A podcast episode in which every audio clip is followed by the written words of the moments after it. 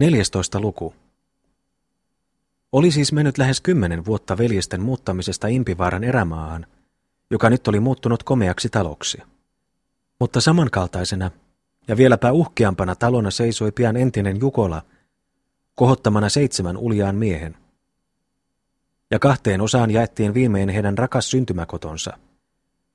Ensimmäistä Jukolaa, tuota ikijuurta ja emää hallitsi Juhani, mutta Aapusen toista puoliskaa, joka oivana talona myös, seisoi lähellä ensimmäistä.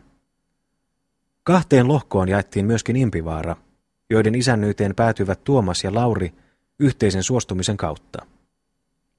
Timo sai Kekkurin ja Eero Puohenkalman torpan, joita sekä heillä että heidän lapsillansa oli valta nauttia omana ja ilman yhtään veroa aina kuolinpäivään asti. Kaikki kävivät he avioliittoon paitsi Simeoni, joka ei huolinut puolisosta eikä maatilasta, vaan päätti olentumaan vanhaksi sedäksi Juhani Jukolan taloon. Heistä taitaa myös sanoa, että he elelivät ja rakentelivat aina kunnon miehinä, kukin sijassansa, ja vieraanvaraisuudesta kehui mierolainen niin Jukolan ja Impivaaran taloja, kuin myös Kekkurin ja Vuohenkalmon torppia. Jos siirrät joukosta Simeonin ja Timon, niin olivatpa veljekset ainiaksi hylänneet villitsevän viinan. Joskuspa Simeoni, siivomies, horjahtui humalan huimaavalle tielle, ja tuolloin tällöin myöskin Timo, mutta harvemmin vielä, noin vuodessa kerran tahi kaksi. Lautamies Mäkelän kuoltua, Ken astui hänen sijaansa. Jukolan Aapo, aina sovinnon ja oikeuden mies. Ken vanhan jahtivoudin kuoltua ylennettiin tähän arvoon. Eero Juhanin poika Vuohenkalma. Vikkelä mies, taisi lukea, taisi kirjoittaa, ja vieläpä hänelle sanomalehtikin kerran viikossa singahteli Turusta.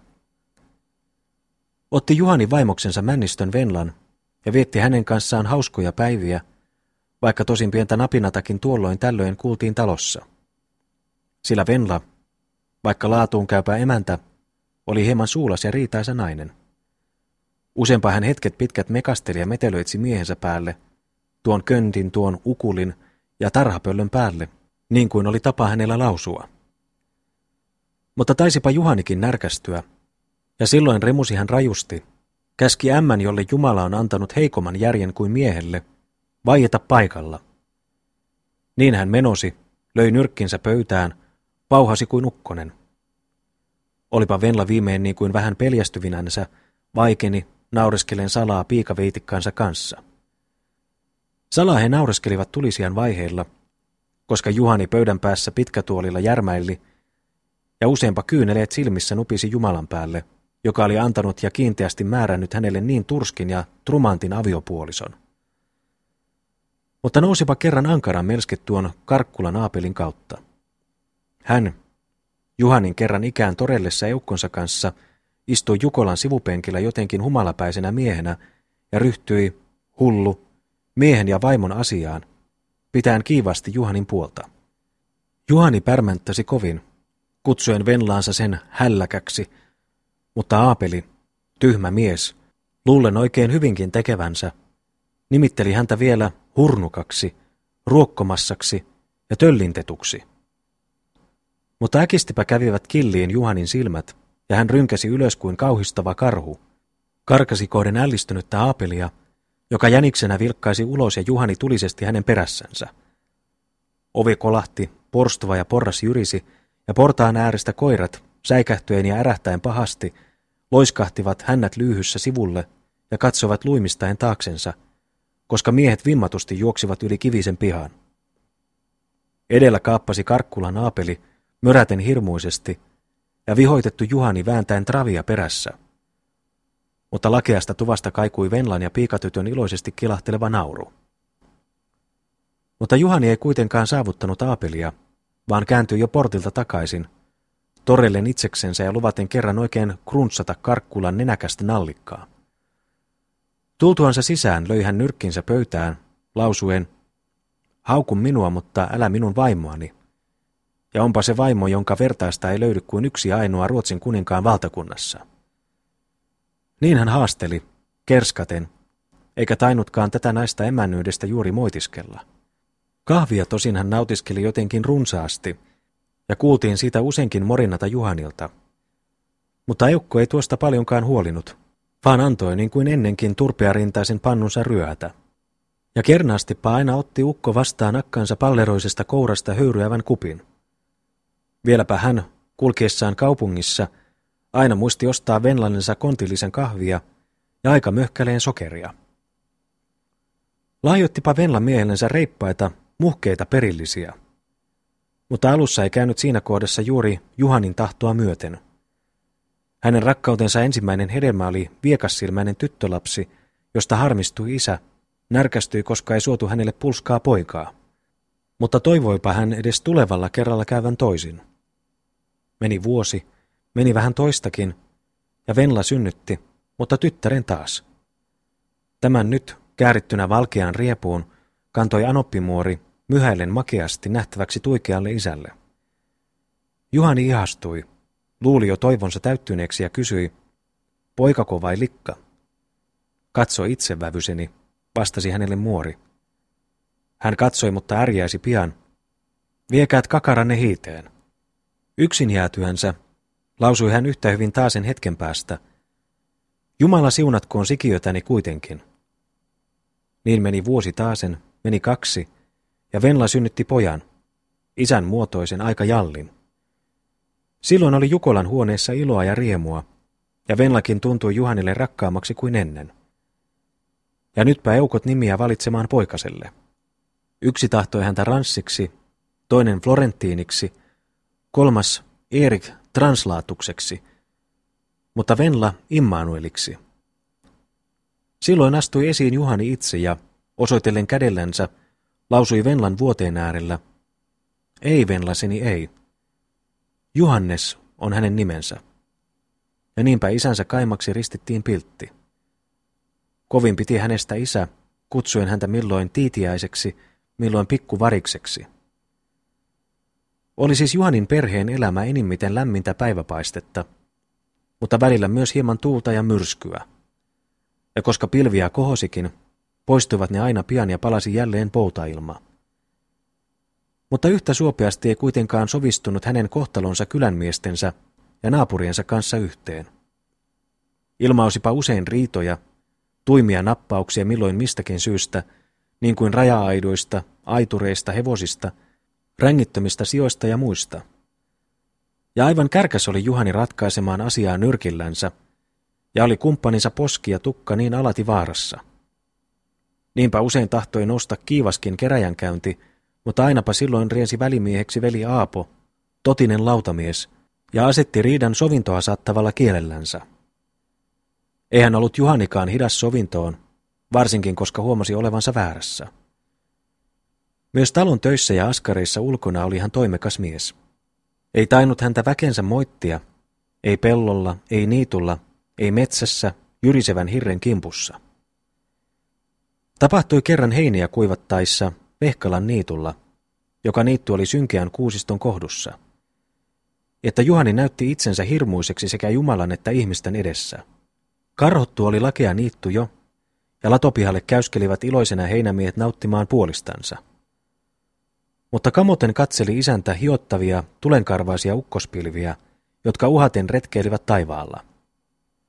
Seisoo nyt ladon takana koivuinen kanto, Tämän juurelle kenenkään huomaamatta lankesi Juhani polvillensa ja rukoili Jumalaa armahtamaan sateelta hänen niittunsa mehukasta hyvänhajuista heinää. Niin hän hiljaisuudessa rukoili, mutta tuskin olikaan atrioittu, niin kuusten latvain takaa rynkäsi esiin kohiseva pilvi, joka iskien tulta ja jyristen ammensi vallattomasti vettä alas. Niinpä vilauksessa heinä kastui läpi, ennen kuin ehdittiin saattamaan kokoon yhtäkään ainoata karhetta. Pianpa niitulta takaisin kiirehti väki haravat käsissä. Ladonsuojahan taas. Mutta vihasta nokimustana kasvoiltansa seisoi Juhani latopihalla keskellä tulta ja sadetta, kiroillen kauheasti. Siinä korkeuden pauhatessa hän seisoi ja kiroili, paukutteli oikeaa nyrkkiänsä vasten vasemman kätensä kämmentä. Vimmatusti hän sadatteli, kykisteli vaaksan alas, aina koska sana perkele tärähti hänen kirisevästä hammastarhastansa ulos. Katsahtain ylös, huusi hän kertoen kiljuvalla äänellä. Mitä on taivaan sontaratasten tekemistä minun heinäniitullani? Toruen häntä, lausui silloin ladosta hänen vaimonsa Venla. Mitä hirveitä haastelet sinä syntisäkki? Mutta tuosta ei mies juuri huolinut, vaan huusi vielä huikeammalla äänellä kohden synkeitä mustia pilviä. Kysynpä lujasti, vastako taivas sontaa ajaa, koska minä jo heinää teen.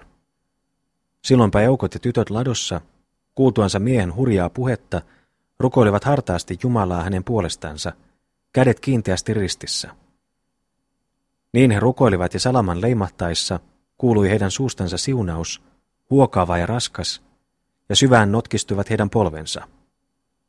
Mutta lapset, vienot, liepeäsilmäiset, kätkivät itkien kasvonsa, mikä äitinsä poveen, mikä hänen hameensa liepeisiin, itkien ja huoaten. Sillä luulipa moni pienoinen, että tuomion hetki oli tullut, koska tulessa uiskentelivat maa ja taivas, koska leimahteli, sälähteli, ja koska kauas kiiriskeli kamoittava jyrinä, koska satoi ankarasti ja metsä murheisesti kohisi. Juhani, huomattuansa eukkojen toimen, korotti vain aina kirouksensa mahdin, mutta kurkoittivatpa naisetkin rukouksensa äänen. Oli myös ladossa Seunalan nuori ja hoikka tytär, kainosti katsahteleva Anna, jonka silmät loistivat kuin kaksi tähteä kelmeän kimaltavan otsan alla. Usein, niin kerrotaan, oli tämä neitonen nähnyt kummallisia näköjä, joiden vallitessa hänen henkensä käyskeli sekä autoaitten kirkkaissa tienoissa että tuomittuin pimeässä alhossa, ja sieltäpä ihmeitä hän kertoili. Usein oli hän myös ennustellut ihmislapsille tuhoja kovia, sotia, nälkävuosia, ruttotauteja ja viimein maailmanlopun.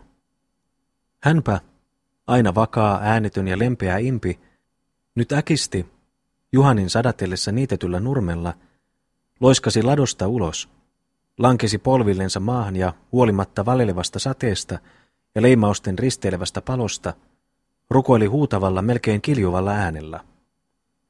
Hän rukoili Jumalata armahtamaan tuota onnetonta, sokeaa miestä, eikä iskemään häneen pyhän vihansa liekettivää vasamaa. Niin hän rukoili, katsahdellen ylös korkeuteen, ja ihmeellinen tuli säteili hänen silmistänsä ja hänen otsallansa väikkyi taivaallinen valo. Mutta katso, Juhani vaikeni. Hän vaikeni, vaikka mulauttelikin silmiänsä vihaisesti viistoon neitosta kohden. Mutta viimein, koska tytön askari hänen mielestänsä kävi liian pitkäksi, tarttui hän rukoilijan käsivarteen ja talutti hänen takaisin latoon, lausuen, mene sisään, rääsy, mene sisään ja älä siinä turhaan kastele itseäsi, sillä en tarvitse yhtään puolestani rukoilijata. Sisään astui neitonen, mutta kaatui kohta heiniin alas, antaen lakkaamatta kaikua rukouksensa huutavan äänen. Ja kuumia kyyneleitä vuodattivat naiset hänen vieressänsä. Mutta ulkopuolella, nojautuen seinää vasten, seisoi Juhani, ja hänen kasvoillansa näkyi niin kuin katumusta, mutta viha puuskutteli kuitenkin hänen rinnassansa vielä. Pian Sade ja Ukkonen siirtyi, ja seuraavana päivänä korjattiin Vehkalan niittu. Korjattiin tulisessa poudassa. Mutta itse talon isäntää ei nähty siellä. Missä viipyi hän? Seunalan tyttären ääni oli kaikunut hänen korvissansa ja ei suonut hänen sielullensa rauhaa. Sen tähden oli hän aamulla varhain lähtenyt pappilaan synkeällä mielellä ja katuen tunnustanut proastille syntinsä, kiroilemisensa Jumalaa ja taivasta vastaan. Tästäpä provasti tosin ensin häntä vakaasti nuhteli, mutta lausui myös pian hänelle lohdutuksen sanoja, ja rauhallisella mielellä palasi Juhani kotiansa taas. Mutta tuostapa kohtauksesta, Vehkalan kolkolla niitulla, huomattiin aina jotain muutosta Juhanin luonnossa ja käytöksessä. Ilmausipa hänen päähänsä ympyriäinen patalakki, hänen takkinsa kaulus kohosi pystyyn. Sen liepeet katkaistiin ja jäljelle jätettiin ainoastaan lyhykäiset körtit, niin kuin on heränneiden miesten vaatteen parsi yhdessä ja toisessa tienossa Suomen maassa. Käyskeli hän puettuna näin, ja käyskeli kirkossa useammin kuin ennen. Peloittavan totisena istui hän aina määrätyllä sijallansa temppelissä, totisen härkämään isännän rinnalla. Tuolloin tällöin karautellen kurkkuansa niin kuin oli myös kumppaninsa tapa. Ja harvenivat myös tästä lähin rajuilmat sekä Jukolan tuvassa että vainioilla, ja viimein melkein ihan tyynesti, kului veli Juhanin elonpäivä kohden rauhallista iltaa. Naimatonna miehenä eli Simeoni Juhanin huoneessa, nauttien talon ruokaa ja juomaa, tehden väsymättä talon työtä varhain aamusta iltaan myöhään. Säästäväinen, kitsas oli hänen luontonsa, ja kitsaamaksi kävi se vuosi vuodelta aina. Saidan huomiolla seurasi hänen silmänsä talon vaiheita sekä miesten että naisten toiminnoissa. Hänenpä suustansa kaikui kerran lause, joka vieläkin eleskelee naurettavana kansan huulilla Jukolan ja Toukolan tienoilla. Eränä päivänä, koska hän havutukin ääressä veisteli pienellä veistinkirveellänsä leipälapiota Venlalle, ja väki atrioitsi, harjallinen pöytyri sianmurennusta edessään. Muistutti hän kaikkia yhteisesti. Kun panee hyvin pikkuisen sianmurennusta leivän päälle, niin se särvittää niin.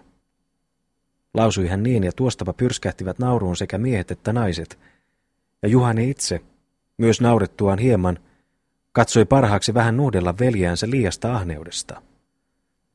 Mutta lausuipa tuohon Simeoni taasen, kohtuullisuuteenhan minä teitä kehoitan.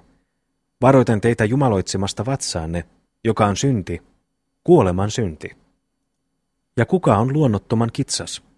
En minä, mutta sehän oli tuo kuninkalan Kalle, joka keuhkotaudissansa, koska huomasi kuoleman varmaan lähestyvän, läksi polttamaan viinaa omiksi maahanpaniaisiksensa. Sillä tiesi hän poika itsensä parhaaksi polttajaksi Toukolan kylässä. Menetti viljaa vallan vähän, mutta saipa aina kosolta helmeilevää viinaa. Niinpä nytkin. Kylmässä saunan porstuvassa istui kurja kääkkä viinapannun ääressä, yskien ja köhien, nenä terävänä kuin naskali ja silmät kuin kaksi lasipalloa päässä. Siellä hän istui, ja viinaa kannettiin sisään koko kattilan täydet. Mutta viimein kömppeili hän sieltä itsekin. Kömppeili, kömppeili rappuista ylös porstuvaan, porstuvasta tupaan. Kiikahti koreasti alas vuoteellensa, ja niinpä muutaman tunnin päästä makasi kylmänä poika.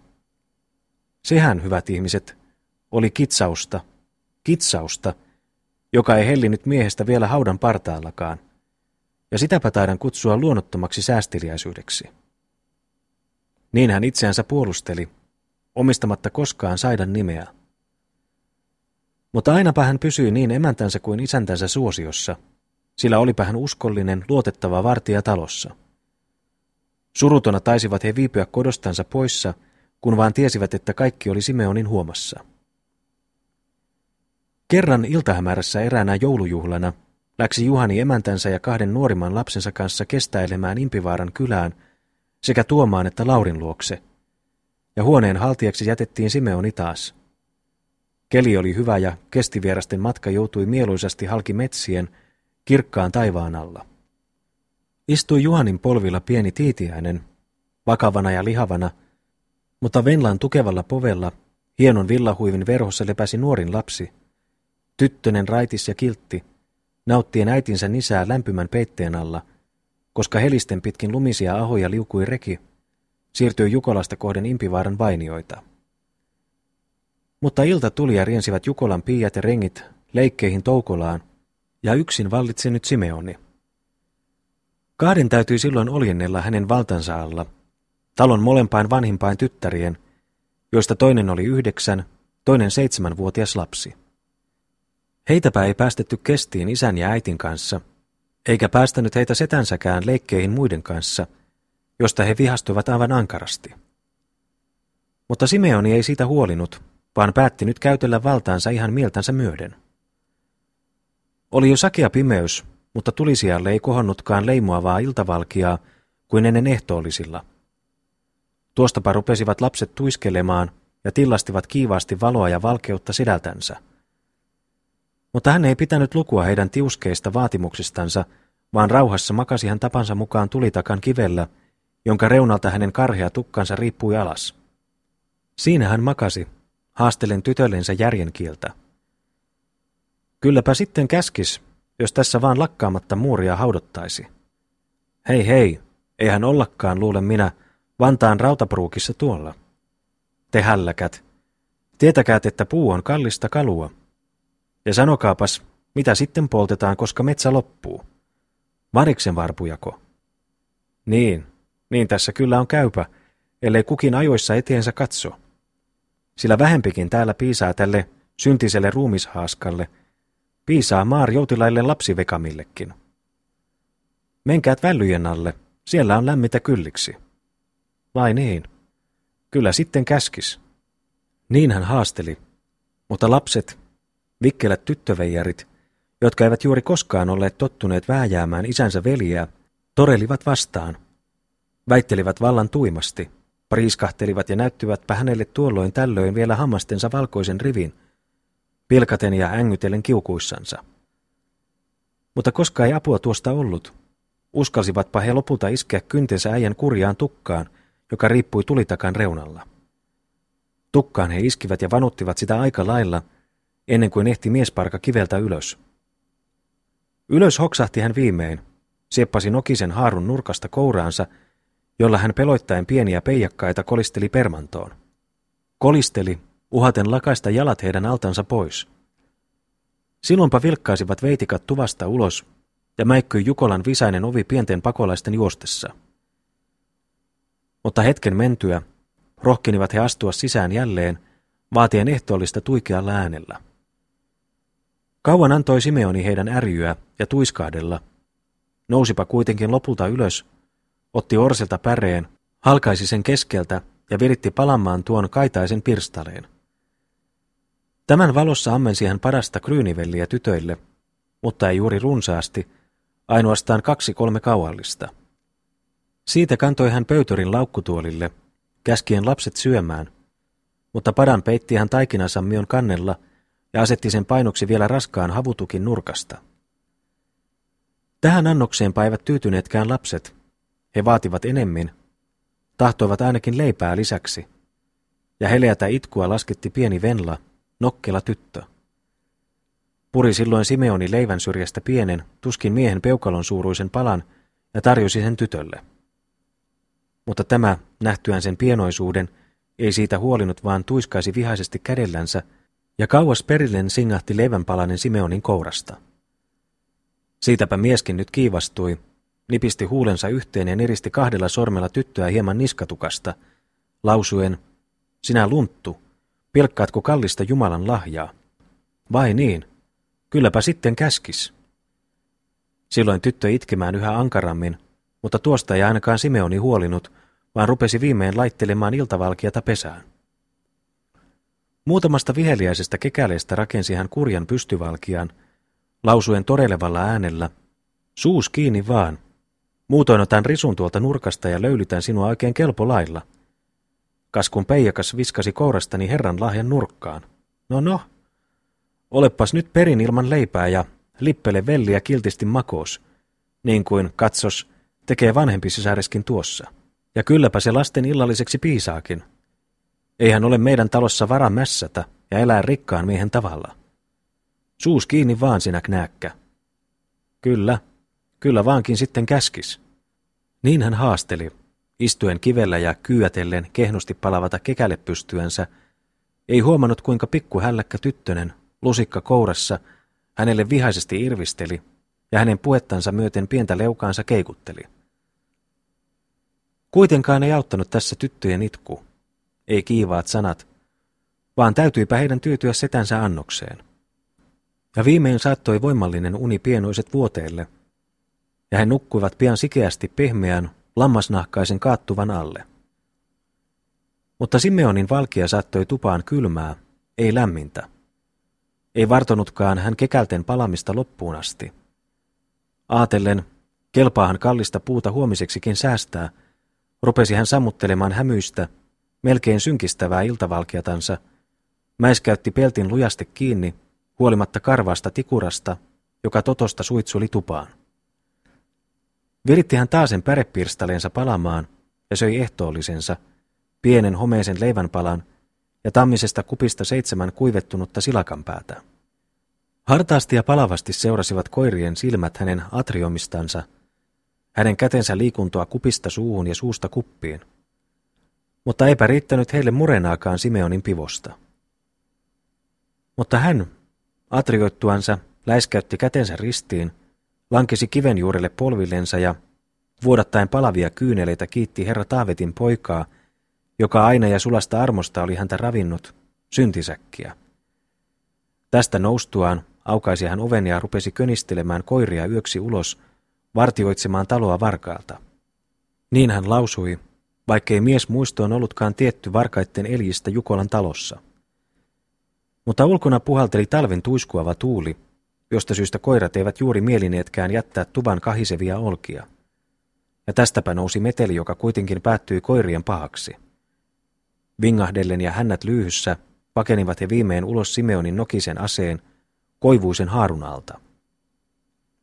Tehtyensä tämän, telki hän tarkasti porstuvan tuimat ovet, irvistävissä hampaissa loimottava päre.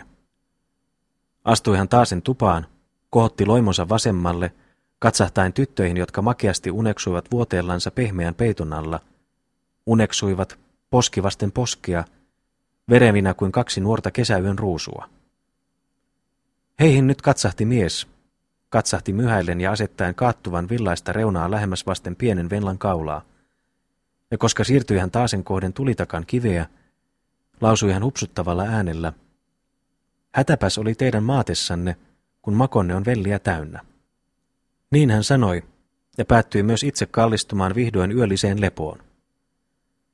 Mutta lankesi hän kerran vielä polvillensa, iski nokiset kyntensä lujasti ristiin ja vuodattaen palavia kyyneleitä, kiitti Herraa, Taavetin poikaa kaikesta nautitusta hyvyydestä ja rukoili hänen varjelevaa kättänsä tämän huoneen suojaksi tulevana yönä.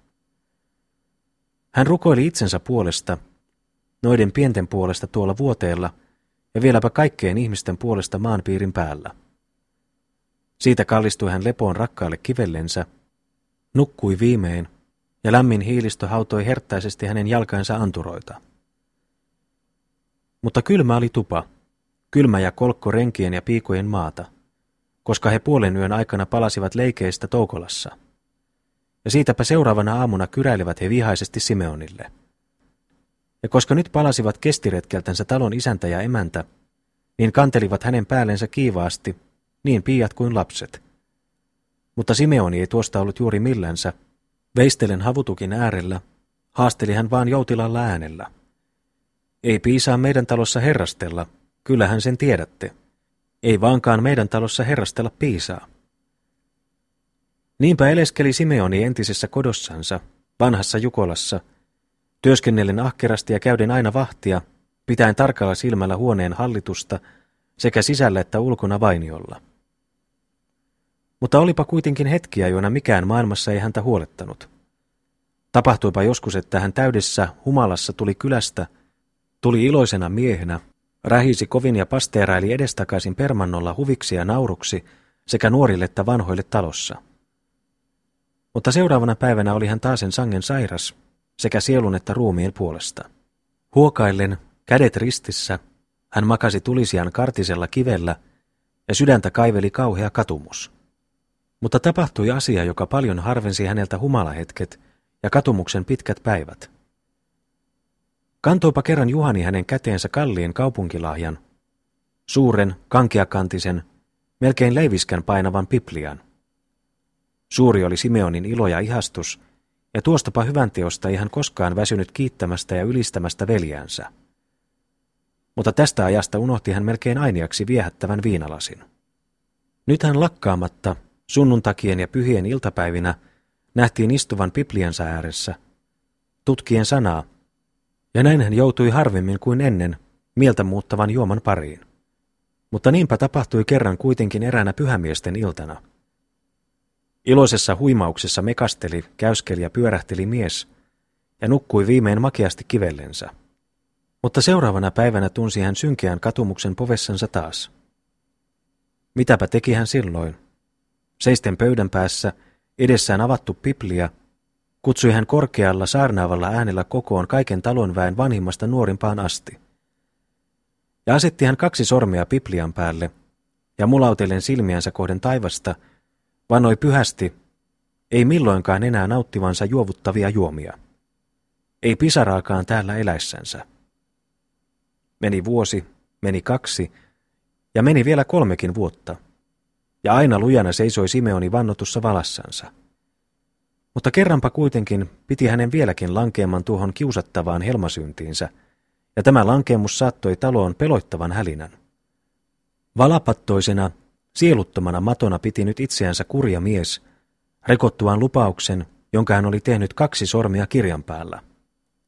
Sen tähden tahtoi hän lyhentää viheliäiset päivänsä. Kiivaasti, mutta vakavilla askeleilla, ja mielellä kylmällä kuin jää, läksi hän tuvasta, astui ylös tallinparsille ja kiertoi kaulaansa vanhan pilkkutamman loimivyön, jonka toisen pään hän kiinnitti katon ylimmäiseen orteen. Ja niin hän asetti itsensä levollisesti riippumaan, nukkumaan kuolon uneen, ja kankeasti tuijottelivat eteenpäin miehen silmät.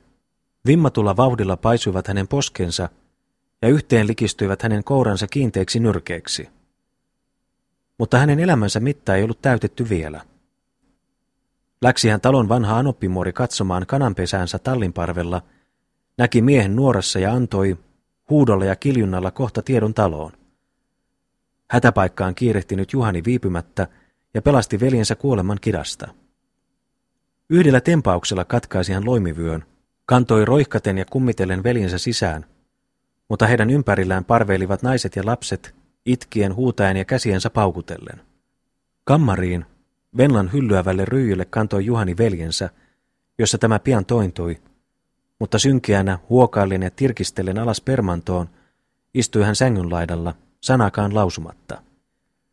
Juhani, hampaissa röyhäävä nysä, kiirehtynyt Aapon luokse, asteli kiivaasti ja roihkaten ilmoittamaan veljellensä kamalaa tapausta ja kyselemään neuvoa käytettäväksi Simeonia kohtaan.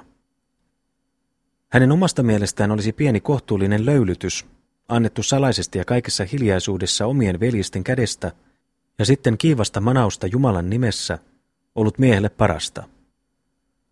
Mutta kurituksen katsoi Aapo turhaksi, vahingolliseksi, ja päätti käyttää häntä kohtaan ainoastaan sanan voimaa. Ja koska myös hän oli virittänyt nysänsä, läksivät molemmat veljekset Aapojukolasta yli pellon Juhani Jukolaan, järjellisesti haastelemaan Simeonin sen murheen pojan kanssa. Terveisiksi ravisti Aapo rakkaasti Simeonin kättä ja, ladaten piippuansa, rupesi hän juhlallisella muodolla ja äänellä lausuilemaan rangaistuksen, ja pian myöskin lohdutuksen kieltä. Sitä kuulteli Simeoni mykkänä kauan, kuulteli, killistellen surkeasti alas permantoon.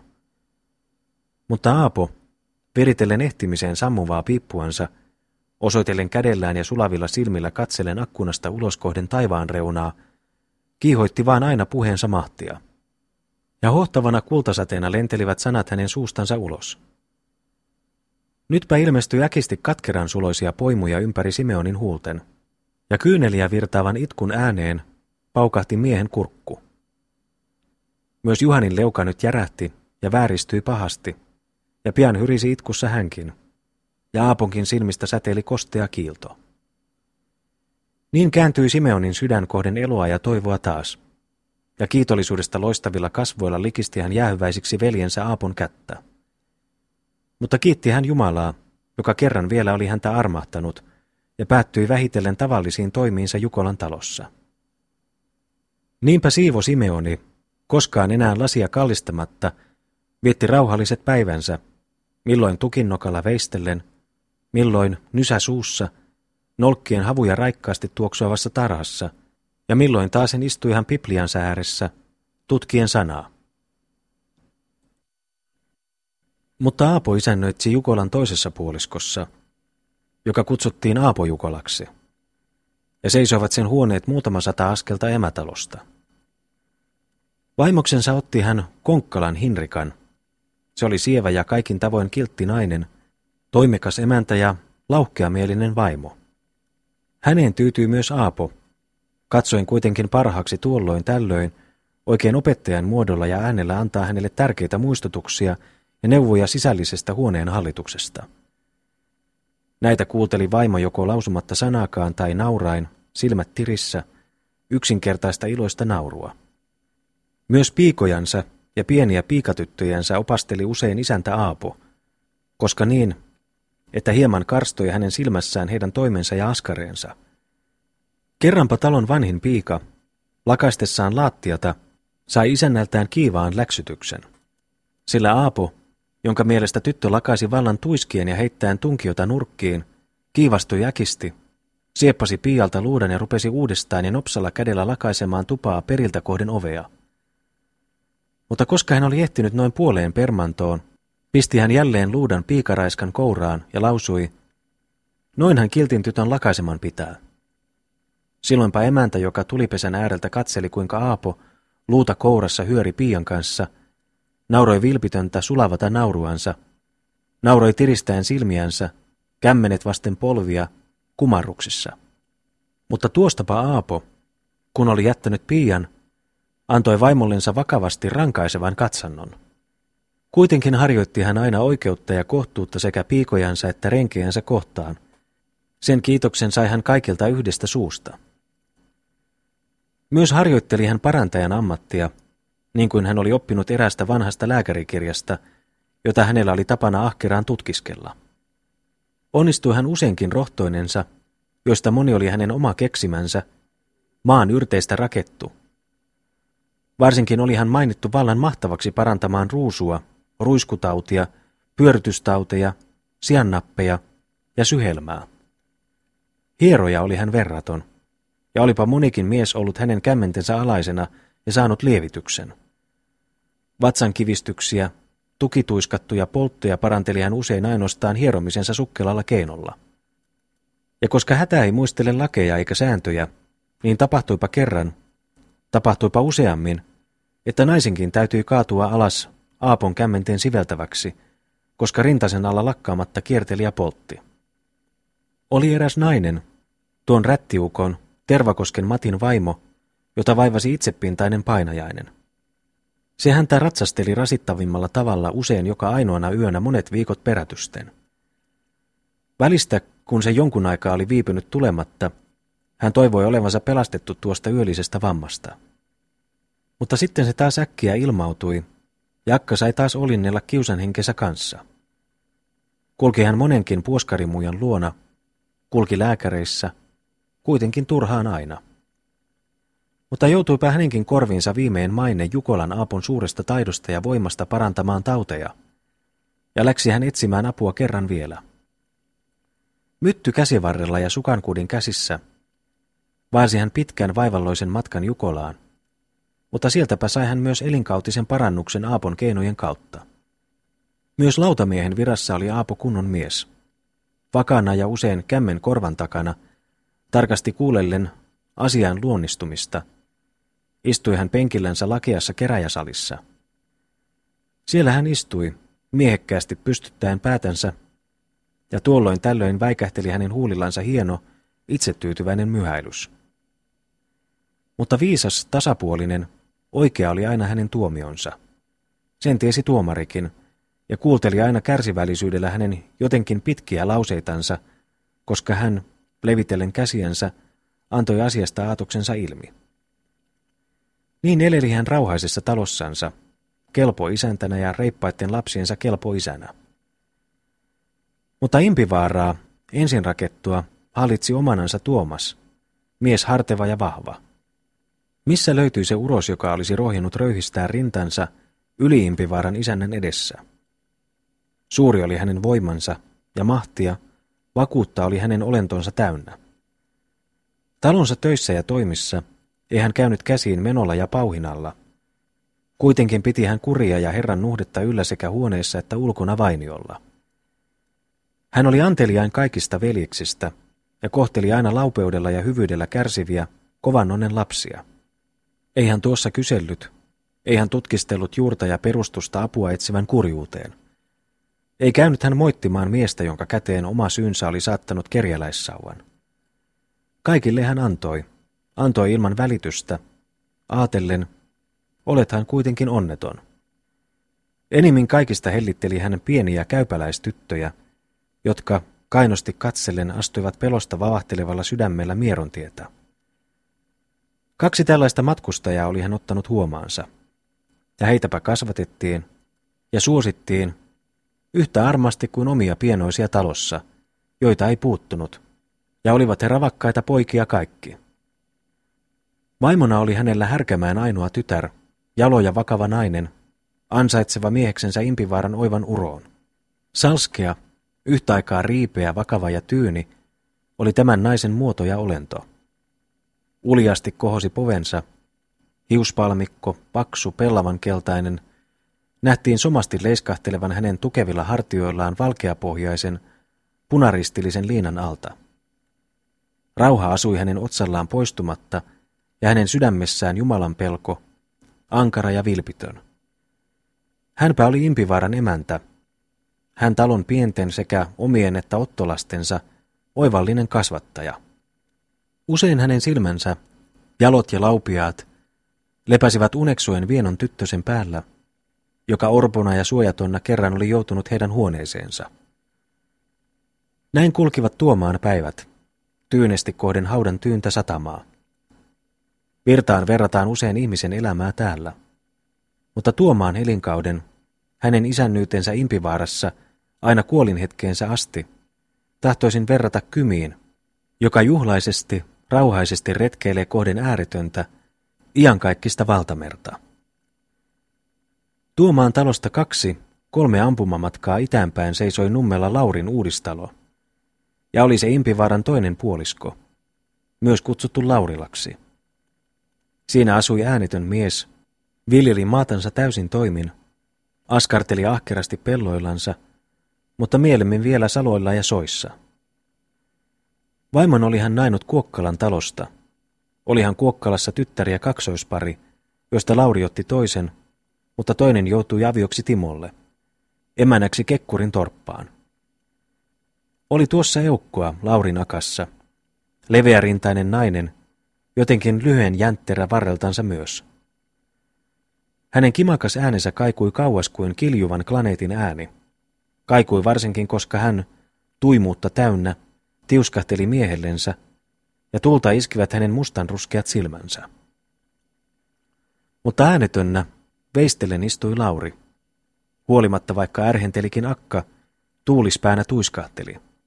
Ja tämä oli kiusa, joka paisutti eukon sappia yhä enemmän ja enemmän. Tapahtui kuitenkin tuolloin tällöin, että miehen kärsimys katkesi, ja silloin ei ollut hyvä häntä katsoa vasten naamaa. Vaikenipa eukko äkisti, kieppasi ulos miten jaksoi ja kätki itsensä ometan nurkkiin, suojeleviin soppiin ja soliin. Siellä hän oljenteli hetken lymyssä. Välillä katsoi hän luimistaen kätköstänsä ulos, tietääksensä miten luonnistui huoneessa oma synnyttämänsä ärjy. Niin hän viipyi, kunnes viimein oli asettunut vihaisen miehen mieli. Mutta harvoin kuitenkin nähtiin näin myrskyisenä rauhallista Lauria.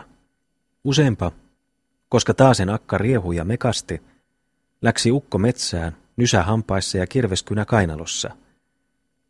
Läksi etsiskelemään kalupuita, kenkätuohia ja pahkeleita. Kernaasti viipyi hän niillä retkillänsä, etsien, katsellen ja arvellen. Ja vasta koska aurinko jo kauan aikaa oli laskeunut, ja kaikki päätyneet lepoon, asteli hän kotia lensiään kesäyön hämärässä, kantaen olallansa juuria, vääriä ja kenkätuohia ankaran pallon. Silloin tapahtui myös usein, että hän kotomatkallansa kohtasi rotevan sonninsa, leveäniskaisen hällin, joka pyrkien kiivaissa aatteessa kohden kylää, tuli häntä vastaan illan sumussa hietaisella tiellä. Lähestyi häntä kyräävillä silmillä. Ja nytpä kova iski vasten kovaa. Mutta Lauri, rämäisten karmealla äänellänsä ja heristellen kirvesvarttaan, pakoitti kuitenkin itsepintaisen elikon kääntymään lopulta. Ja siitä nyt asteltiin Laurilaan päin, hälli edellä, isäntä perässä. Hälli yrittäisi kääntyä oikealle, mutta Lauripa kohta oikealta hänelle kirvesvarttansa heristää. Kääntyisipä hälli kerran vielä vasemmalle, mutta vasemmalta uhkaa häntä kiireesti taasen Laurin kirvesvarsi. Ja niinpä katsoi Sonni parhaaksi kulkea kotia kohden. Kuitenkin ravisteli hän päätänsä vihaisesti ja puhalteli ulos sieraimistansa voimallisen sydämensä hohdetta. Kuljettiin viimein ohi tuomaan talon, jossa piika vuoteellansa kuuli töminätä, askelten sihinätä ja tapsutusta hietaisella tiellä. Ken liikkuu näin myöhään siellä ulkona, ajatteli hän.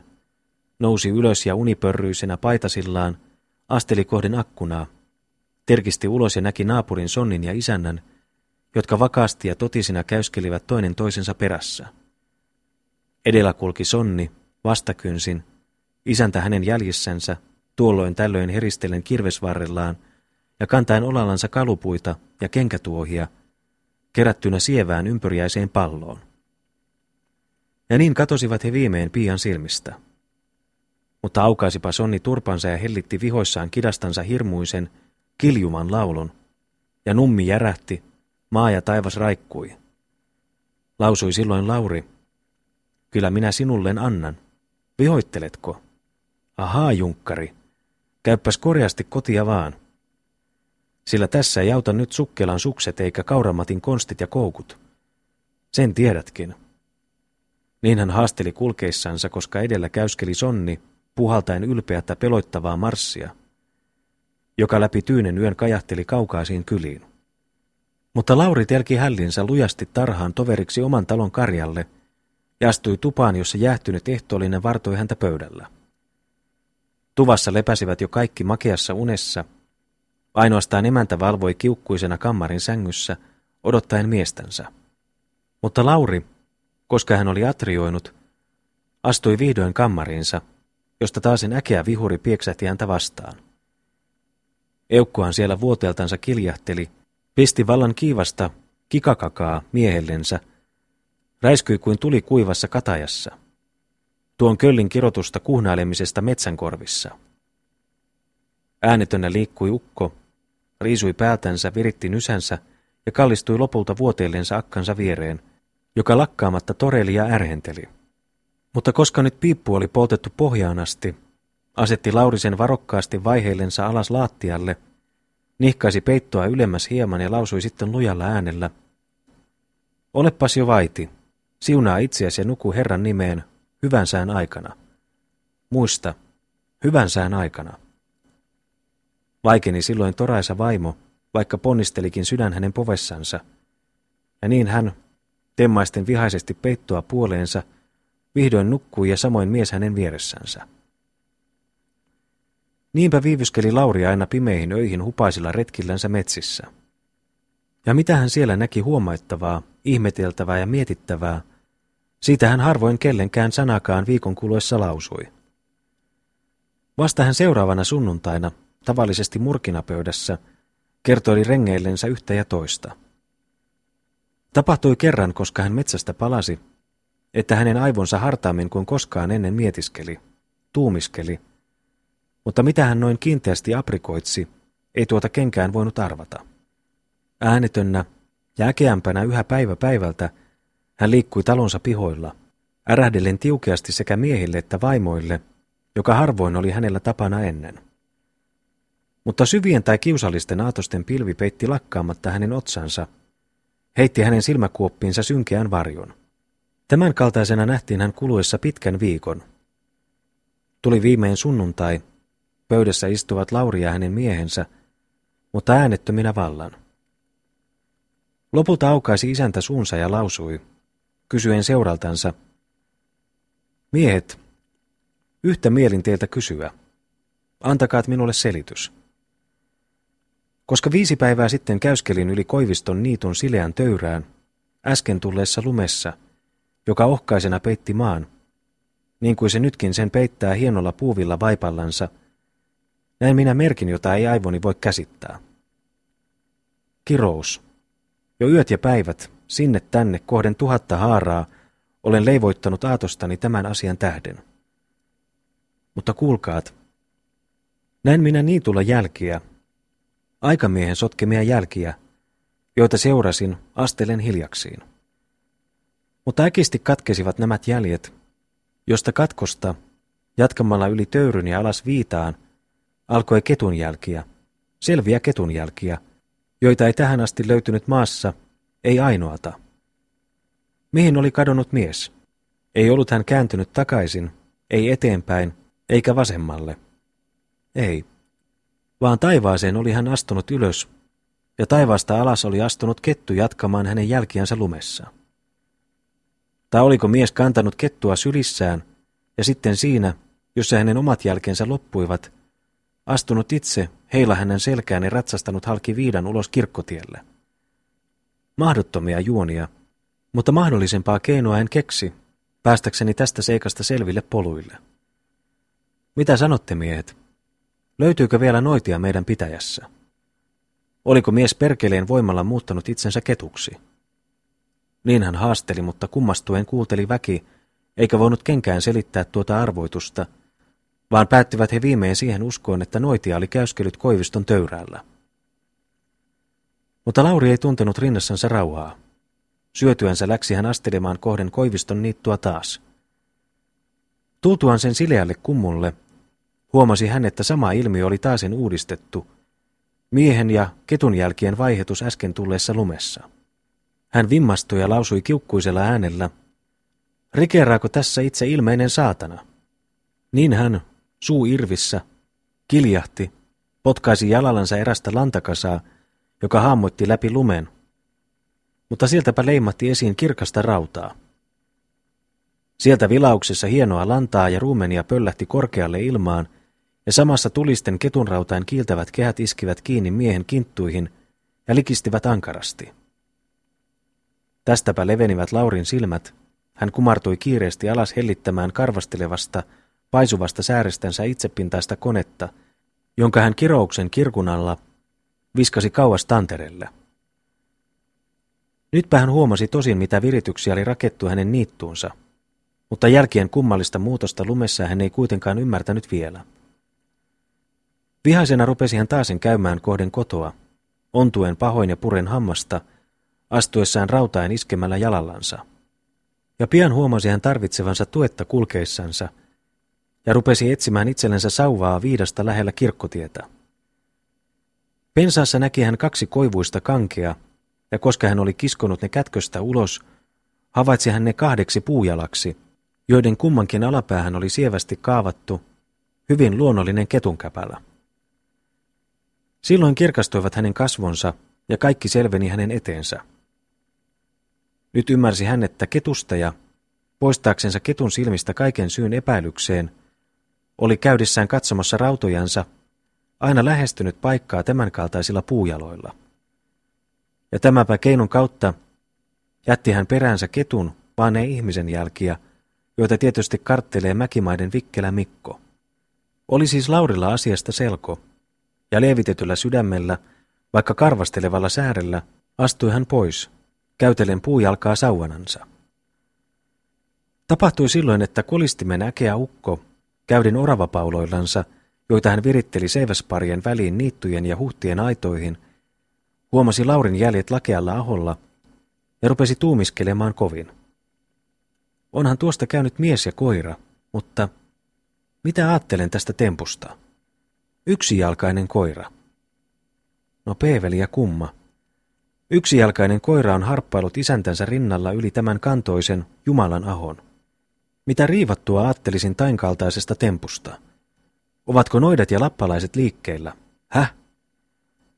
Niin hän aholla seisoi ja aprikoitsi, kouristeli mustaa karheata tukkaansa, mykerteli tupakkimälliä etuhampaittensa välissä ja rypisteli noita harmaita kulmakarvojensa hirmuisesti. Viimein kuitenkin läksi hän taasen käymään, mutta käsittämättä ilmestystä aholla. Yksi jalkaista koiraa, joka hyppeli herransa rinnalla. Tuota hän arveli kauan, ilmoittamatta kellenkään, ennen kuin kuolinvuoteellansa, jossa hän kysyi hellältä miniältänsä, mitä ajattelisi hän tästä ihmeestä, joka hänelle ei vielä kuoleman levuissakaan antanut rauhaa. Silloin nainen, kyyneleet silmissä, haasteli hänen korvaansa, pyysi hänen poistamaan mielestänsä kaikki sellaiset mietteet ja muistelemaan ainoastaan kuolematonta sieluansa. Tuohon ei ukko sanakaan lausunut, vaan tuijotteli eteensä lakkaamatta, ja niin vei hän kummallisen pulman aholta ilman selitystä myötänsä hautaan. Mutta pian parani Laurin jalka, sankojen purema, ja entistä myöten askarteli hän talossansa taas, milloin metsissä, milloin avarassa pirtissänsä. Niin hän eleli uljaan vaimonsa ja lastensa kerralla. Ja lapsilta, niin kauan kuin he oleskelivat äitinsä huomassa, ei puuttunut koskaan paita, ei sukka, ei jokapäiväinen ruoka, eikä ruoska. Kekkurin torppaa hallitsi Timo, ja aviona oli hänellä Kuokkalan kaksoissisaruksista toinen. Sekä mielenlaadultansa että ulkomuodon puolesta oli hän sisarensa vertainen.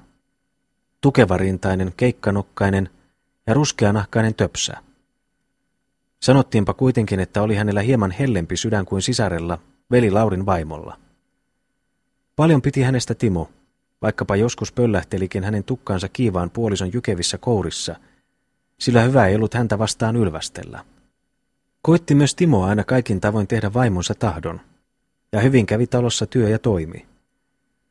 Mutta yksi oli seikka, joka tuolloin tällöin hieman hämmensi huoneen rauhaa. Olihan Timolla tapana, kovin juurtuneena tapana, kerran vuodessa noin kekrijuhlan aikoina, naukkia päänsä humalan humuun, viipyen kylässä päivän tai kaksi iloisten kumppanien seurassa. Mutta nousi tuosta melakka, koska hän viimein huomasi parhaaksi käydä kotiansa taas. Kerran eräänä sunnuntaina lokakuun ja marraskuun rajalla joutui mies taasen hieman harhateille. Liittyi iloiseen hummaukseen, Tammiston kyöstin ja Karkkulan aapelin pariin.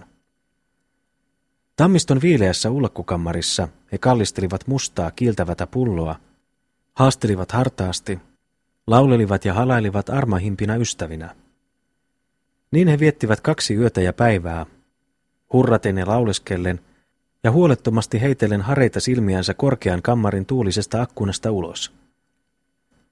Katselivat he yli lantaisen tarhan, yli olkisen ometan, yli kivisen mäen, yli peltojen ja niittyjen, aina Lemmilän kaukaiseen suohon, jonka kohdalla ylhäällä pilvien rajalla sinkoilivat joutsenet.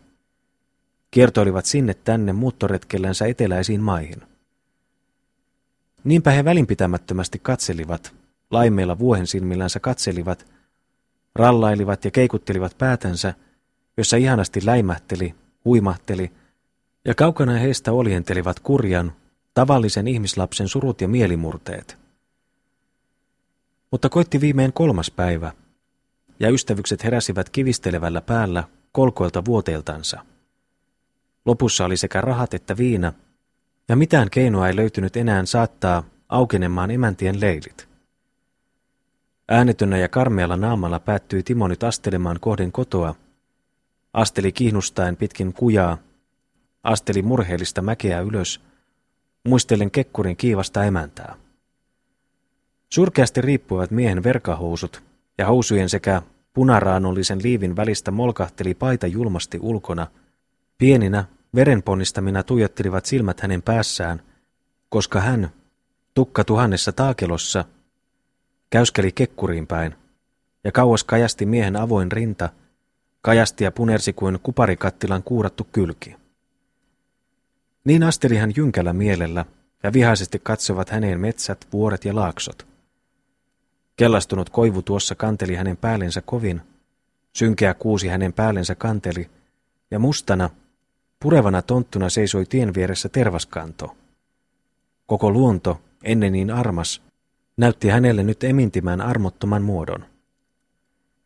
Mutta puihin, kiviin ja kantoihin ei hän nyt juuri luonutkaan silmiänsä, teroitti vaan katseensa yhä eteenpäin, muistelen kekkurin kiivasta emäntää. Ken ikänä tuli häntä vastaan tiellä, nuori tai vanha, mies tai nainen, tuskima viitsi hän yhtään ainoata kertaa mulauttaa silmänsä heidän puoleensa. Ja vaivoin olisi hän enemmän tällä retkellä tehnyt, vaikka itse Suomen suuriruhtinas olisi käynyt hänen ohitsensa kivisellä polulla. Äänetönnä, hämyisesti muistelen kotoa, sen emäntää, sen väkeä ja lapsiansa, asteli hän eteenpäin, ja tuolloin tällöin tunkeusi ulos hänen povestansa äkkinäinen, mutta hiljainen puhkaus. Mutta vihdoin ehti hän kotonsa pihalle, ja silloin seisahtui hän tuumiskelemaan, kuinka hän uskaltaisi astua tupaan, ja löytyisikö vielä keinoa tämän auringon alla, joka voisi hieman lepytellä vihoitettua akkaa. Siinä hän nyt piteli päätään, piteli kauan, katsoi tuonne, katsoi tänne, huomasi lopulta halkopinon vajassa. Ja pian leimahti aate hänen päähänsä, ja hän lausui itsekseen, nyt olen keksinyt keinon. Ja kohta rupesi hän latomaan käsivarrellensa halkuja pinosta, ja nyt koska hänellä oli sylissä aika jättiläistaakka, läksi hän kömppeilemään kohden tupaa, toivoen tällä juonella miellyttävänsä kiinteätä vaimoa. Rapustaen astui hän rapuista ylös, tuli porstuvaan ja huusi vilpittömällä äänellä. Avatkaas ovi, avatkaas ovi lapset, siellä sisällä, poika tai tyttö. Tuli viimein pieni poikanen, pieni piimäparta Jooseppi, avasi oven ja sisään astui Timo taakkoinensa, äänetönnä, katsoen oikeasti rävähtämättä eteensä. Ja koska hän oli laskenut puusylin kolinalla nurkkaan, lausui hän, Alkopinokin rupeaa jo hassusti alenemaan, mutta mitä maks? Onhan Jukolassa metsää. Sanottuansa tämän rohkeni hän heittää pikaisen silmäyksen emäntänsä puoleen, mutta sieltäpä katsoi häntä vastaan rangaistuksen uhkaava ukkospilvi. Kova hetki oli käsillä. Tuskin oli Eukko ehtinyt kiljahtamaan suustansa kysymyksen, missä olet ollut sinä riivattu, ennen kuin läiskähti Timon molemmille poskille. Läiskähti vallan tulisesti oikealta, vasemmalta. Mutta pian kuitenkin vaikeni iskujen pauke ja seurasi kamoittava äänettömyys, jona Timon tukka oli tuimassa löylyssä ja maailma pyörähteli ympäri hänen silmissänsä. Mutta viimein hän närkästyi, ryhtyi vaimonsa käsivarsiin turpeilla kourillansa, asetti hänet istumaan rahille ja siinä piteli häntä koreasti hetken. Siinä Timo, tukka hirveässä pörrössä ja turkinpunainen kasvoiltansa, haasteli äkeälle naiselle. Katsos nyt, jos antaisin sinulle oikein aikamekon kädestä, sinä lunttu, sinä aasintaman varsa. Luuletko minua vaan tällä tavalla uskaltavasi kuranssata? Aha, petyyppä koreasti. Ne ovatkin harvat pokot, joita minä tukkaani lasken, vaan enpä kaikkia ämmiä tässä. Sillä olenpa peijakas vie kovin kiivasta miestä, niin kuin sen pahempi nyt usein kuullaan ja nähdään. Niin, niin. Katsos, jos nytkin sinua vähän tuhtaan. Noin hän tuossa uhkaili, mutta täyttämättä uhkaustaan. Eikö hän raatsinnut? Sillä paljon piti hän kuitenkin vaimostansa. Mutta kiukkuisena kiljahteli vaimo. Hellitä sinä kirottu mies, hellitä paikalla. Timo hämmästyi kovin häiriölle, arveli hetken, hellittäisikö hän, vai hellitsisikö eukkoansa kauemmin. Eukko kirkaisi kerran vielä ja aina tuikeammin. Timo hellitti kouransa, mutta kohta oli miehen tukka jauhotuksessa taas.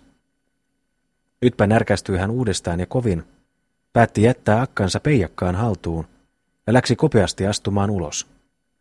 Vitkoen kuitenkin ja vääntään taisi hän siirtyä tuvasta, sillä eukko pyristeli niskoilla kuin pieni ruskea käkihaukka punoittavan koirasmetson niskoilla teuhaa.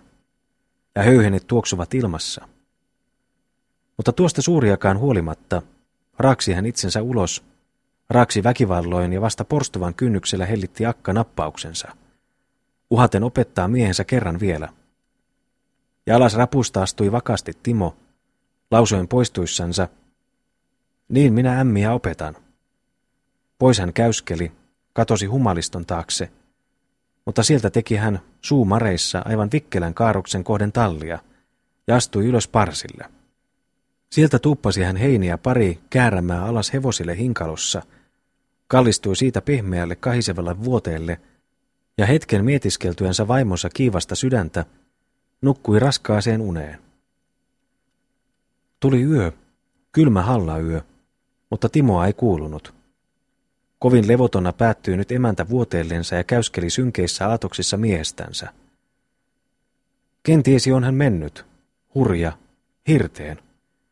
Ehkä on hän vimmoissansa viskannut itsensä nummenniitun pohjattomaan lähteeseen, tai on hän nukkunut metsään, ja varmaan nyt paleluttaa itseltänsä nenät, kynnet ja kääpät se poloinen poika. Niin hän mietiskeli. Hyrskähti pian katkeraan itkuun, maatessansa vuoteella ilman armasta aviota. Siinä huokaili ja tihkaisi hän yhden hetken, kaksi tuskallista hetkeä, ja levotonna korva odotti portaan ja porstuvan kolinaa. Yö kului aina enemmän, mutta ei kuulunut askeleita lähestyvän miehen. Nousi hän lopulta ylös, puki päällensä ja viritti pläkkisen, moninastallisen lyhdyn, aikeissa käydä etsimään kadonnutta. Mutta yksin ei hän uskaltanut lähteä ulos öiseen pimeyteen. Kovin hän pelkäsi aina tonttuja, aaveita ja kaikenlaisia kummituksia. Kamoitti häntä myös hirveästi heidän oma saunansa, johon oli äsken kuollut vanha ruotiukko, vaahtopartainen Honkamäen Iisakki. Sen tähden herätti hän piikansa, Taavan, kumppanuksensa retkelle. Taava nousi, puki päällensä, mutta tuiskiana vihaisena seurasi hän emäntänsä ulos kylmään, kolkkoon yöhön. Ensiksi etsivät he saunan, sitten riihen, mutta ilman hyötyä. Tulivat he pihalle taas, emäntä itkien pellonpientarelle, ja rupesi hartaasti huutelemaan miestänsä nimeltä. Hän huuteli huikeasti ja metsä kaikui. Riihi lakealla loutilla kaikui. Viimein kuulivat he vastaukseksi tallinparvelta jotain karheata, käheätä morinaa, ja sinne riensivät nyt naiset. Ylös parsille lyhty kourassa astui emäntä, löysi Timon, joka unipöyryisenä kohottaen itseensä istumaan kahisevalta sieltä, pöllisteli häntä vastaan kuin aholla susilta riivattu, pyöräpäiseksi saatettu vanha oinas. Ei pysäy hän miehen turviin, joka hänen pelasti petojen kilasta, vaan äkisti kenenkään luulematta lähtee hän, hullupäinen, kepoittaen juoksemaan sutten jälkiä. Tuolloin tällöin hän seisahtuu, töpsäyttää jalkojensa ja pöllistelee vallan tuikeasti. Niin katsahti nyt myöskin Timo, tuntematta kohta omaa vaimoansa. Olipa kenties vielä jotain pohmeluksen samennetta hänen aivoissansa jäljellä. Vaimo, mitä sinä täällä istut? Tule sisään. Eihän sinun, Jumalan luoma, täällä pakkasen kynsissä tarvitse itseäsi kärvennellä. Kun mä sanonkin. Tule sisään, Timo. Timo, kukas te sitten olette? Vaimo. Herrasta varjelle, oletko jo niin hukassa, ette tunne enää minuakaan? Oho, kas noin, kas noinpa syntiä perkele täällä villitsevät sieluparan. Oho, sentään. Timo, mitä siinä nyt itkua puserratte? Kukas te oikeastaan olette? Vaimo. Ah, kuitenkin. Ah, voi. Timo, Timo. Timo. Häh? Vaimo. Etkö tunne enää minua? Olenhan minä Ulla, sinun vaimos. Timo. Jassoo. Niin, oikein. Vaimo. Tule sisään ja älä itseäsi täällä vetele kylmällä tallinparvella. Voi sinua kurjaa. Timo. Niin Maario sitten herra tallinparvella makasi. Ole vaitia, älä tuossa lapsekkaita juttele.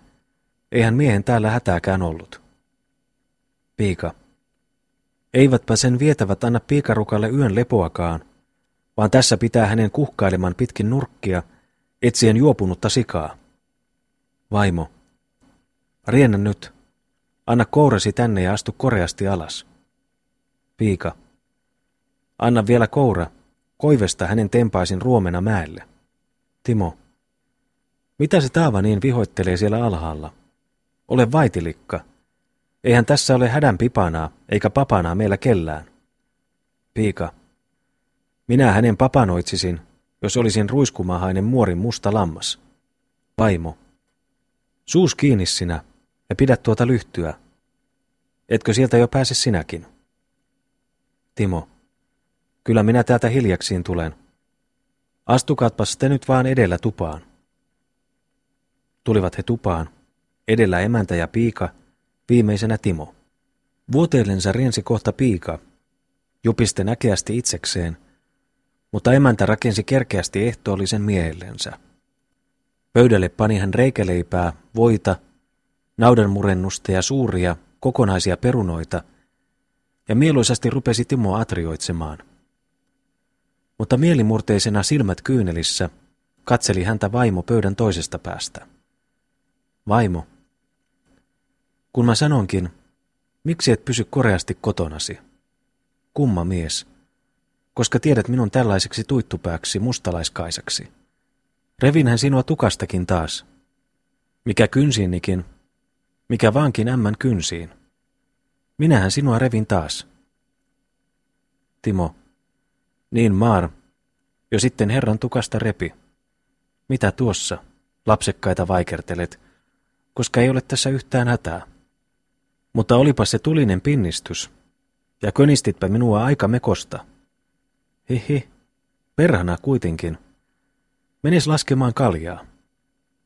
Vaimo. Miksi lurvailet sitten kylissä ja kylien krouveissa öitä ja päiviä? Öitä ja päiviä. Onko tämä laitaa? Timo. Onhan sitäkin siinä ollut noin kerran vuodessa. Onpa niinkin. Sitä ei taida kieltää. Vaimo. Missä olet uisakoinut taas ja kenen kanssa? Sanoppas. Kenen veijarin kanssa? Timo. Olihan noita kumppania, oli niinkin. Vaimo. Missä ja kenen kanssa olet rähmäillyt? Sano kohta. Timo.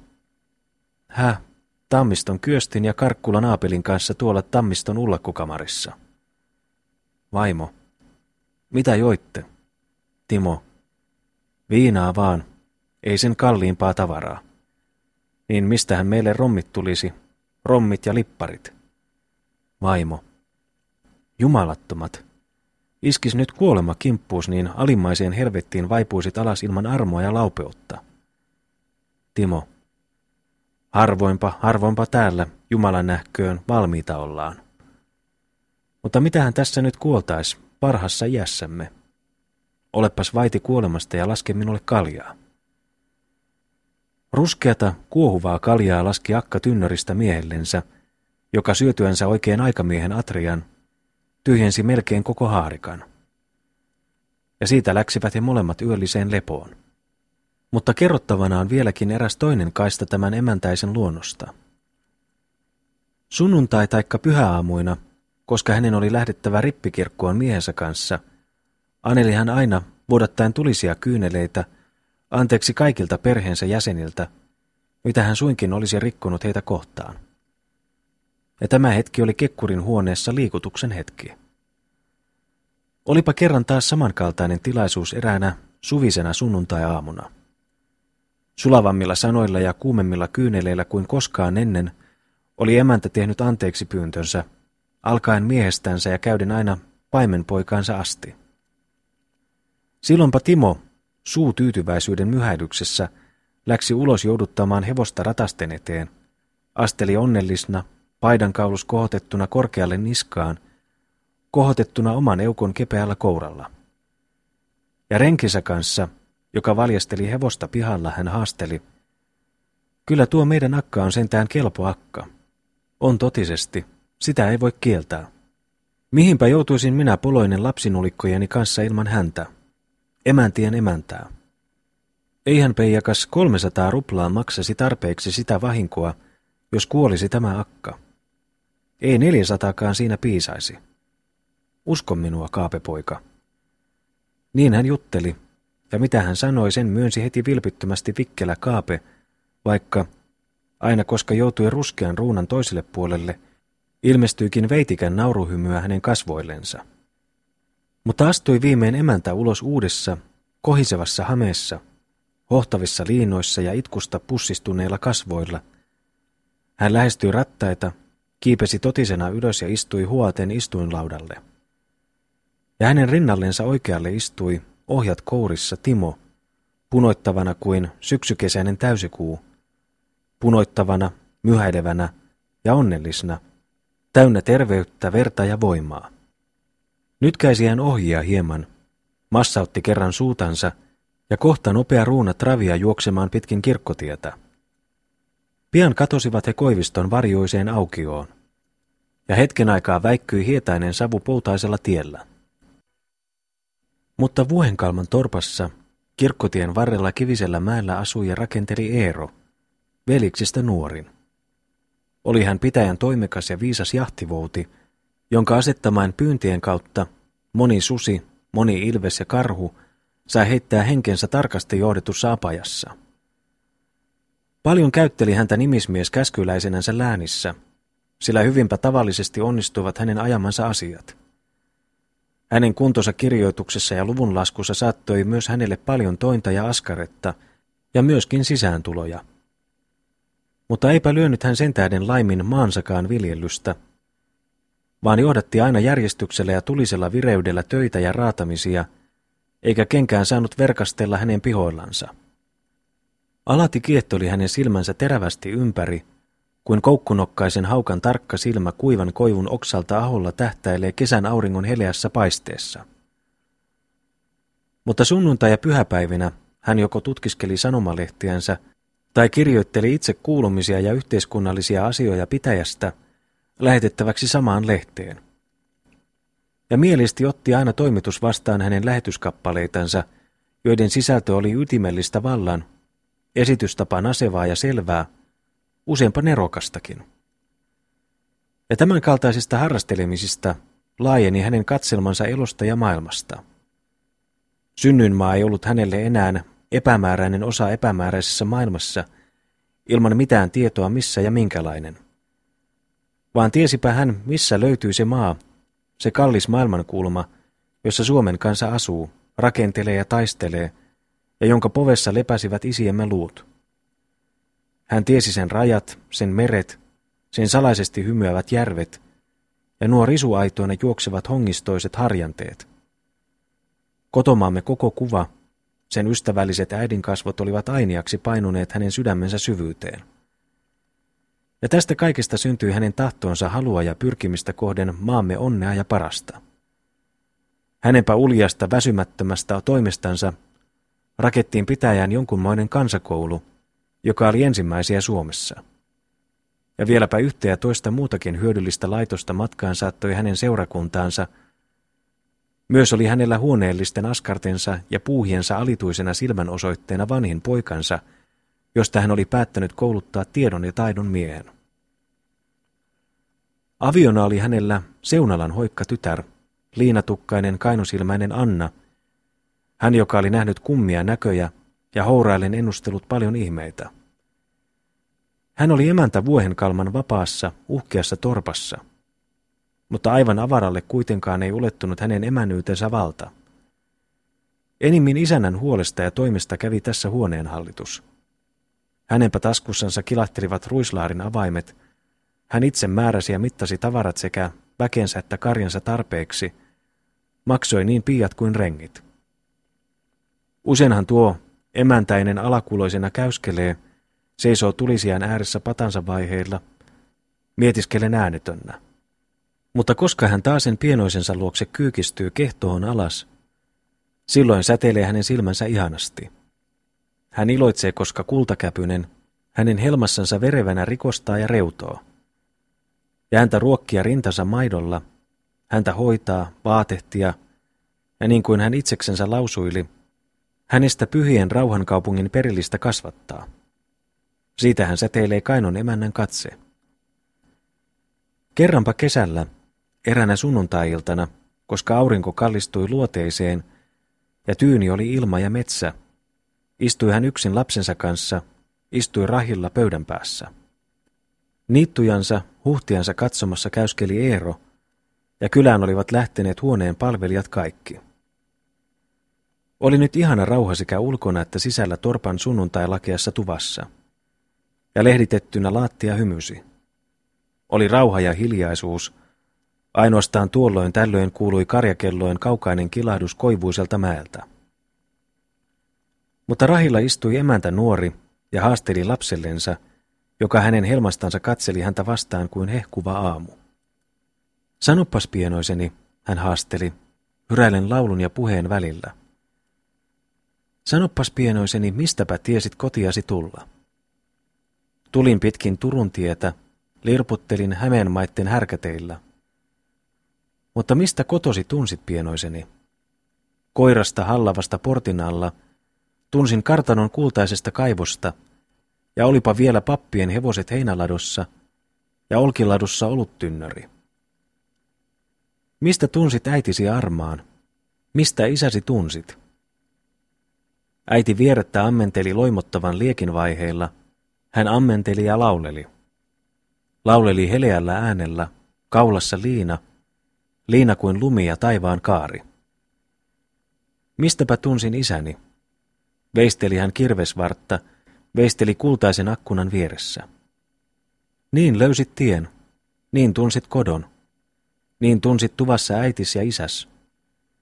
Mutta missä ollee isäsi nyt? Missä ja muisteleeko hän meitä? Muistaahan toki, ja ellei muistele hän sinua, niin sinua en unohda minä. En sinä ilmoisna ikänä, en kuolemassa, sinua mun sielun ja aamun paiste, ja illan reutumus, mun iloni ja murheeni ihana. No miksipä murheeni sinä? Ah, tämä maailma on kavala ja myrskyinen, ja moni purjehtija täällä on vaipunut sen merien ikuiseen kohtuun. Sanoppas lapseni, mun suven ihanaiseni, sano, Etkö tahtoisi täältä purjehtia rauhan ikisatamaan pois, koska vielä puhtaana väikkyy lapsuutesi valkea viiri? Rannalla sumean, Tyynen järven seisoo Tuonelan kartano tumma. Siellä himmeän lehdistön helmassa, kasteisen viidan kohdussaan lapselle valmiina kehto ja valkeat liinat ja vaipat. Sen tähden kuule mun lauluni. Se johtaa sun Tuonelan ruhtinaan maahan. Oi kuule mun sydämeni laulu. Tuonen lehto, öinen lehto. Siellä on hieno hietakehto. Sinnepä lapseni saatan. Siellä on lapsen lystiolla, tuonen herran vainiolla, kaitseat tuonelan karjaa. Siellä on lapsen lystiolla, illan tullen tuuditella, helmassa tuonelan immen. Onpa kullan lystiolla, kulta kehdos kellahdella, kuulella kehrää ja lintuu. Tuonen viita, rauhan viita, kaukana on vainoriita, kaukana kavala maailma. Niin hän lauloi lapsellensa, eikä kantele niin heleästi helise kuin hänen äänensä silloin sunnuntai-lakeassa tuvassa. Mutta koska hän oli lakannut laulamasta, katseli hän ääneti kauan ulos akkunasta korkeuteen päin. Ylös pyhään, pyörryttävään korkeuteen hän katseli. Ja hiilakas ja puhdas oli taivas. Ei nähty yhtään pilven haitaletta kaarevan kannen alla. Ainoastaan poutapääskynen, tuskin silmin näkyvä siellä väikkyi. Lentäen sinne tänne, keveänä ja vilkasna kuin onnen lapsen aatos.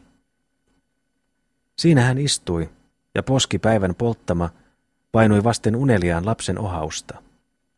Mutta siniset silmät ylös sinisiin avaruuksiin katsoivat, ja rauhasta välähteli otsa. Palasipa metsästä mies ja kuuli pihalle vaimonsa laulun, joka hänestä ei vielä koskaan ollut kaikunut niin ihanasti. Hän astui sisään, käyskelen perille ja istui vaimonsa viereen. Se oli ystävällisyyttä, jota hän harvoin ennen oli osoittanut. Kerkeästi kääntyi vaimo hänen puoleensa, laski lapsen hänen polvillensa, painoi otsansa vasten miehen rintaa ja hyrskähti väkivaltaiseen itkuun. Mutta löipä mies nyt käsivartensa ympäri hänen kaulansa, pyyhkien erään suikulan tuosta pellavakeltaisesta tukasta hänen korvansa taakse. Siinä he istuivat tyynenä sunnuntai-iltana valkealla rahilla valkean pöydän päässä. Niin eleliä rakenteli torpassansa Eero, veliksistä nuorin, ja olen nyt kertonut kappaleen kunkin veljen elosta erittäin, vanhimmasta nuorimpaan asti. Ja tahdonpa vielä kertoa erään joulujuhlan Juhani Jukolan talossa. Sillä olivatpa veljekset päättäneet kerran vielä yhtyä jouluolille entiseen kotoonsa. Kaikki olivat he myös kokoontuneet vaimoinensa, lapsinensa, ja olipa vilinätä Jukolan avarassa tuvassa, koska lapsia ankara joukko piehtaroitsi ja kiiriskeli kahisevilla olilla. Tuolla taasen, tulisian ympärillä, istui kälysten joukko hauskassa kanssapuheessa keskenänsä, ja Kekkurin uhkea emäntä, Timon vakava vaimo, siellä liikutteli kiltisti Venlan vellipataa, joka täysinäisenä valkeassa vaahdossa kiehui. Siellä myös tulitakan juurella, virsikirja polvella, Simeoni nähtiin valmiina alkamaan yhteistä jouluvirttä. Mutta perillä pöydän ympärillä istuivat muut veljekset, haastellen entisistä ajoista, päivistä metsien yössä ja impivaran kantoisella aholla, komeroisen kohisevan vuoren alla. Ja muistot menneistä vaaroista, taisteloista ja töistä sulivat suloisesti yhteen heidän mielessänsä kuin metsät, laaksot, vuoret ja korkeat nummet kaukaisuuden sinihämärässä yhteen sulaa. Kaikki liittyi tummaksi, ihanaksi uneksi, ja hiljainen riutumus miesten povessa tuntui. Niin he katselivat takaisin olleisiin päiviin. Niinpä syksyiltana, koska luonto on käynyt lepoon ja kellastuneena seisoo lempeä lehto, katselee paimen matkan päästä armasta ahoa, jossa hän kerran kesänä kilvoitteli, tuskitteli hikeä vuodattaen. Päivä oli kuuma ja helteinen. Etäällä ukkonen jymisi ja sumuna parveilivat paarmat ja kärpäset, saattaen karjan kiilivään kimmaan. Mutta ennen iltaa oli hän koonnut karjansa taas ja asteli iloisena kellojen kilinässä kotia. Sitä päivää hän nyt muistelee ja hymyää. Niinpä myös Mannermaalla harmeneva merimies johdattelee mieleensä muinoista myrskyä merellä. Pilvet haahden pimeyteen käärivät, kuohuva aalto uhkaili kuolemalla. Mutta ennen kuin yö oli tullut, vaikeni tuuli. Aalto viihtyi ja nukkui ja kirkastuvasta lännestä säteili aurinko taas, osoittaen tien satamaan. Tätäpä myrskyä muistelee merimies hiljaisella riemulla nyt. Niin muistelivat veliksetkin menneitä päiviänsä, kultaisena jouluiltana istuissaan ympäri Jukolan pöydän ja haastellessansa keskenään. Mutta tulelta nostettiin pata. Tehtiin tuohisista haloista oivallinen pystyvalkia, ja sen loimoittavassa valossa alkoi nyt juhlallinen veisaus. Silloin kohta vaikeni lasten metelöitsevä liuta. Vaikenivat myös velikset juttelemasta pöydän ääressä, koska Simeoni alkoi ihanan virren. Ja naiset, kirjat helmoilla, yhtyvät kaikki yhteen ääninensä. Kauniisti palavan pystyvalkian huminassa kaikui laulu. Ja kauniimpana kaikkeen ääntä heloitti aina muiden joukossa Kainon Annan puhdas ja lempeä ääni. Mutta koska lakattiin viimein laulamasta, astuivat he ehtoollispöytään ja siitä kallistuivat vihdoin lattian oljille öiseen lepoon. Mutta varhain heräsivät he seuraavana aamuna, heräsivät lähteäksensä loistoisaan kirkkoon, joka tuhansista palavista kynttilöistä kimmelsi kuin taivas tähdessä. Sieltä, koska päivä oli täydeksi valjennut, he palasivat kilvan kiitäen taas ja viettivät entisessä Jukolassa iloisen joulupäivän. Mutta tässä on kertomukseni loppu. Ja niin olen kertonut seitsemästä veliksestä Suomen saloissa. Ja mitäpä kertoisin enää heidän elämänsä päivästä ja sen vaiheista täällä. Se kulki rauhaisesti puolipäivän korkeudelle ylös ja kallistui rauhaisesti alas illan lepoon monen tuhannen kultaisen auringon kiertoessa. Tähän päättyi Aleksis Kiven kertomus seitsemästä veljeksestä.